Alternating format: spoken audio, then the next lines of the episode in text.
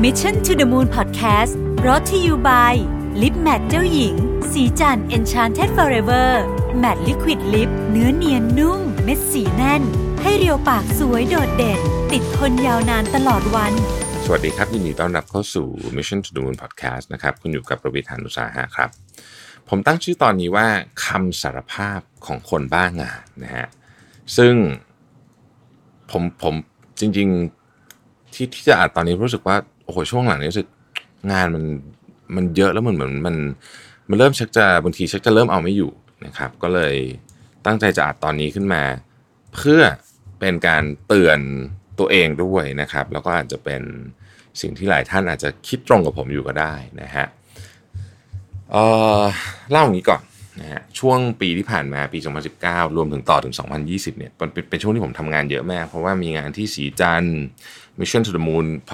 มีเดียก็กำลังโตมากนะครับ มีงานของ Curator และโปรและปีนี้ผมกำลังจะเริ่มโปรเจกต์ใหม่ที่เป็นโปรเจกต์ที่ใหญ่มาก ที่ต้องเรียกว่าอยู่ใน stealth mode มาสักระยะหนึ่งแล้ว แล้วกำลังจะเริ่มลอนใช่นะฮะก็เรียกว่าทำงาน 7 วันอะเป็นเรื่องปกติมากอย่างวันก่อนผมไปนั่งประชุมกับนิวกลมกับคุณต้องกวีบุตรเนี่ยก็นั่งประชุมกันตั้งแต่บ่ายโมงถึงทุ่มหนึ่งอะไรเงี้ยวันอาทิตย์นะฮะเป็นเรื่องธรรมดาคือคือคือคือทำจนเป็นธรรมดาไปแล้วนะฮะเ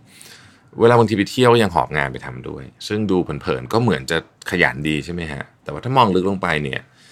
ผมคิดว่าจริงๆบางทีผมอาจจะเอางานเนี่ยมาเติมรอยโหว่ช่องโหว่หรือหรือหลุมอะไรบางอย่างที่อยู่ในจิตใจนะครับ งานมันจึงทำหน้าที่บางทีกลายเป็นแค่เบี่ยงเบี่ยงเบนความสนใจเท่านั้นเองนะครับ ซึ่งแน่นอนว่ามันไม่ใช่วิธีการใช้ชีวิตที่ดีนะครับ ผมเริ่มมองเห็นแล้วว่าผมเอางานมาเป็นตัวตนของตัวเองนะคือ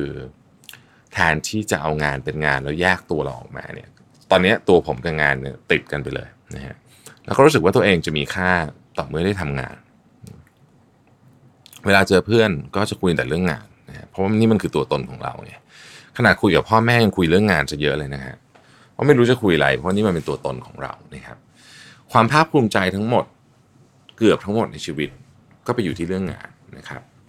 ผมจึงไม่ได้ทำแค่งาน แต่ว่างานมันกลืนเอาผมเนี่ยไปรวมอยู่กับมันไปเรียบร้อยแล้วนะครับ แล้วผมเริ่มคิดว่านี่ไม่ใช่ชีวิตที่ผมอยากได้ฮะนะฮะช่วงปีใหม่ปี 2020 ที่ผ่านมาเนี่ยผมก็ได้ทบทวนเรื่องนี้อย่างจริงจังนะครับแล้วก็อยากจะวางแผนชีวิตตัวเองให้ดีขึ้น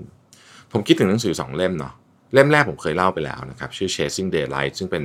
ขออนุญาตเล่าอีกครั้งหนึ่งนะครับเป็นบทบันทึกของผู้ชายชื่อยูจีนโอเคลลี่นะครับอดีต chairman และ CEO ของ KPMG นะครับคือเขาเป็นคนที่มีทุกอย่างนะอายุ 53นะครอบครัวดีงานดีอพาร์ตเมนต์หลังใหญ่ในนิวยอร์กมีบ้านพักตากอากาศนะครับ มีเครื่องบินส่วนตัว กินข้าวกับประธานธิบดีสหรัฐวอร์เรนบัฟเฟตต์อะไรอย่างเงี้ยเจฟฟ์อิมเมลต์นะฮะแต่ว่าเขายุ่งมากเลยนะเขาทำงานตลอดเวลาเขาไม่เขาไม่เคยไปงานโรงเรียนลูกสาวเลยนะฮะแล้วก็ตลอดระยะเวลา 10 ปีหลังเนี่ย เคยออกมาทานข้าวเที่ยงกับภรรยาได้แค่ 2 ครั้งเองนะครับเขาเป็นคนแบบบ้างานสุดๆเลยเนี่ยนะฮะแล้วในสุดเขาก็ถูกวันหนึ่งและขณะที่กำลังอยู่ในจุดสูงสุดของชีวิตนะฮะก็ถูกเหมือนกับ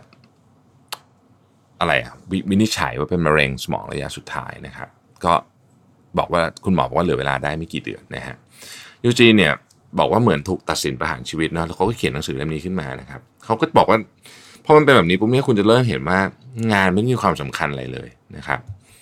แล้วเขาเขาก็งงว่าที่ผ่านมาเขาทาอะไรไปนะฮะสิ่งที่ยูจีนทำในช่วงเวลาที่เหลืออยู่คือ การบอกลากับคนที่เขาเคยพบเจอมาในชีวิตนะครับเขาอยากจะบอกทุกคนว่าแต่ละคนมีความสำคัญกับเขายังไงนะครับ ตั้งแต่เพื่อนร่วมงานรูเมทอะไรอย่างเงี้ยนะฮะเพื่อนสนิทลูกค้านู่นนี่นะครับ สิ่งที่มันสะเทือนใจผมมากในหนังสือเล่มนี้คือ สิ่งที่เขาเขียนถึงลูกสาวครับเขาบอกว่าเขาเคยสัญญาว่าจะพาลูกสาวไปเที่ยวเมืองไปเที่ยวปรากเขาคิดไมาตลอดว่าเขามีเวลามากพอที่จะพาเธอไปเมื่อไหร่ก็ได้ ก็เลยทำงานก่อน แต่ว่าตอนนี้คือตอนที่กำลังจะเสียชีวิตเนี่ยก็ไม่มีแรงพอจะพาไปแล้วนะฮะยูจีนเนี่ยบอกว่าเขามีเครื่องบินส่วนตัวจอดรออยู่ไม่กี่นาทีจากบ้าน พร้อมจะพาเขากับลูกสาวไปที่ไหนก็ได้บนโลกใบนี้ จะพาไปปรากไปอะไรก็ได้ แต่เขาไปไม่ไหวแล้วตอนนั้นเขาป่วยหนักมากแล้วเขาก็ได้แต่ฝากภรรยา ให้เป็นคนช่วยสารต่อสัญญาที่มีกับลูกสาวหน่อยนะครับภรรยาสัญญาว่าจะพาลูกสาวไปปรากให้ได้ ครอบครัวของเขาเนี่ยตัดสินใจไปพักผ่อนครั้งสุดท้ายที่บ้านตากอากาศที่เลกทาโฮแทนเพราะว่าบินขึ้นเครื่องบินไม่ไหวนะฮะที่นี่เองเขาได้บันทึกถึงวันที่ดีที่สุดในชีวิตเขานะครับ เป็นวันธรรมดาวันหนึ่งที่เขาได้ออกไปนั่งเรือ ซึ่งปกติเขาจะเป็นคนขับ แต่คราวนี้เขาเป็นคนนั่ง ลูกสาวเป็นคนขับแทนนะฮะ เขาหันมามองกับลูกสาวและภรรยา แล้วก็หัวเราะกันคุยเรื่องตลกกันนะครับยูจีบันทึกไว้ว่าในจำนวน 19,300 กว่าวันที่เขาอยู่บนโลกนี้มาเนี่ยวันที่อยู่บนเรือกลางทะเลสาบแห่งนั้น ที่เป็นวันธรรมดาที่สุด คือวันที่ดีที่สุดในชีวิตของเขานะครับ หลังจากนั้นยูจีนก็ถูกนำตัวส่งโรงพยาบาล แล้วก็จากโลกนี้ไปอย่างสงบในวันที่ 10 กันยายน 2005 ทิ้งบทเรียนอันหนักอึ้งไว้ให้กับทุกคนนะผมว่า โดยเฉพาะคนที่บ้างานมากๆ เล่มที่ 2 ชื่อ Top 5 Regrets of the Dying นะครับคนเขียนชื่อบรอนนี่แวร์เธอเป็นนางพยาบาลที่ดูแลผู้ป่วยระยะสุดท้าย ผู้ป่วยของเธอเนี่ยมีชีวิตอยู่เหลือได้ประมาณสัก10 12 สัปดาห์ก็คือประมาณ 3 เดือนนะครับแล้วเธอก็ได้พูดคุยกับผู้ป่วยของเธอ เธอสรุปมาในหนังสือเล่มนี้ว่า คนเราส่วนใหญ่มักจะเสียใจเรื่อง ซ้ำๆกันไม่กี่เรื่องนะฮะเรื่องที่หนึ่งที่คนค่อนข้างเสียใจก็คือบอกเขาเขาจะบอกว่า ฉันน่าจะซื่อสัตย์กับความต้องการของตัวเองมากกว่านี้ และไม่ใช้ชีวิตตามที่คนอื่นคาดหวังกับฉัน คนส่วนใหญ่ไม่ได้ทำตามความฝันของตัวเองและสาเหตุก็มาจากที่พวกเขาเลือกที่จะไม่ทำเองด้วยนะ แล้วก็มาเสียใจตอนที่กำลังจะตายนะครับ ข้อที่ 2 คือฉันไม่น่าทำงานหนักขนาดนี้นะฮะ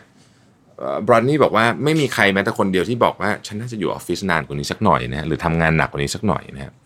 คนส่วนใหญ่โดยเฉพาะผู้ชายเนี่ยเสียดายเวลาที่ไม่ได้ใช้กับลูกตอนที่ลูกกำลังเป็นเด็กและโตขึ้นมานะครับเพราะเอาเวลาไปทำงานหมด ผู้หญิงก็มีความเสียดายเหมือนกันหลาย ๆ เรื่องนะครับ อันที่ 3 ก็คือว่าฉันหวังว่าฉันจะมีความกล้าที่จะแสดงความรู้สึกมากกว่านี้ คนจำนวนมากเนี่ยเก็บความรู้สึกของตัวเองไว้ตลอดชีวิตด้วยเหตุผลที่ว่าไม่อยากจะขัดใจคนอื่นนะครับ และด้วยเหตุผลนี้เองจึงให้จึงทำให้หลายคนเสียใจ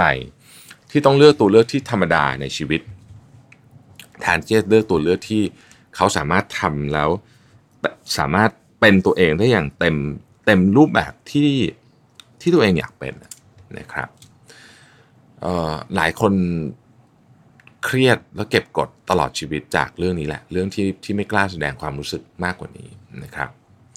ข้อที่4ฮะข้อที่4บอกว่าฉันน่าจะติดต่อเพื่อนมากกว่านี้ มันเป็นธรรมชาติเลยเวลาเราเราอายุมากขึ้นเนี่ยเราก็จะห่างหายจากเพื่อนโดยเฉพาะเพื่อนสมัยเรียนไปนะครับ แต่ว่าคนเนี่ยที่เขาให้สัมภาษณ์กับคุณพยาบาลเนี่ยบอกว่าเสียดายเสียดายเอ่อ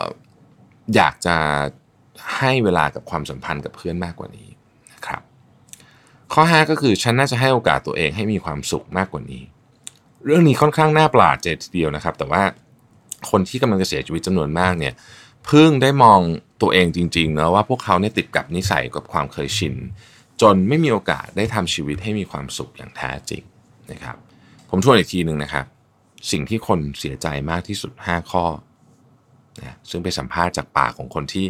กำลังจะตายนะฮะข้อที่1เนี่ยคือฉันน่าจะซื่อสัตย์กับความต้องการของตัวเองมากกว่านี้ และไม่ใช้ชีวิตตามที่คนอื่นคาดหวังกับฉัน ข้อที่ 2 ฉันไม่น่าจะทำงานหนักขนาดนี้ ข้อที่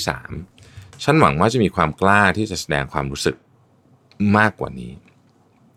ข้อที่ 4 ฉันน่าจะติดต่อกับเพื่อนมากกว่านี้ และข้อที่ 5 ฉันน่าจะให้โอกาส ตัวเองมีความสุขมากกว่านี้นะครับ สิ่งที่ผมชอบมากเกี่ยวกับหนังสือเล่มนี้ เพราะว่าผมคิดว่ามันไม่มีโมเมนต์ไหนในชีวิตของเราแล้วล่ะที่เราจะซื่อสัตย์กับความรู้สึกของตัวเองได้ มากที่สุดเท่าที่เรา เออก็เท่าเท่าตอนที่เราจะตายแล้วคือโมเมนต์ที่เรากำลังจะตายเนี่ยเราคงซื่อซื่อสัตย์กับความรู้สึกของตัวเองมากที่สุดแล้วนะครับ คือถึงตรงนี้เนี่ยผมเชื่อว่าหลายท่านคงคิดว่า เออเราแล้วเราก็ทำแต่เราต้องทำงานหนักเพื่อครอบครัวเนาะใช่ไหมนะครับ ซึ่งไม่ใช่แค่ครอบครัวบางคนจะบอกว่าทำงานหนักเพื่อสังคมด้วยนะครับ ซึ่งผมก็เห็นด้วยว่ามันเป็นเรื่องจริง เราต้องใช้เงินนะครับ เราต้องทำงานเราต้องมีค่ากินค่าอยู่ดูแลลูกค่าเทอมค่านู่นค่านี่สารพัดไหนจะมี เรื่องฉุกเฉินที่ต้องเอาไว้รักษาตัวเอง คุณพ่อคุณแม่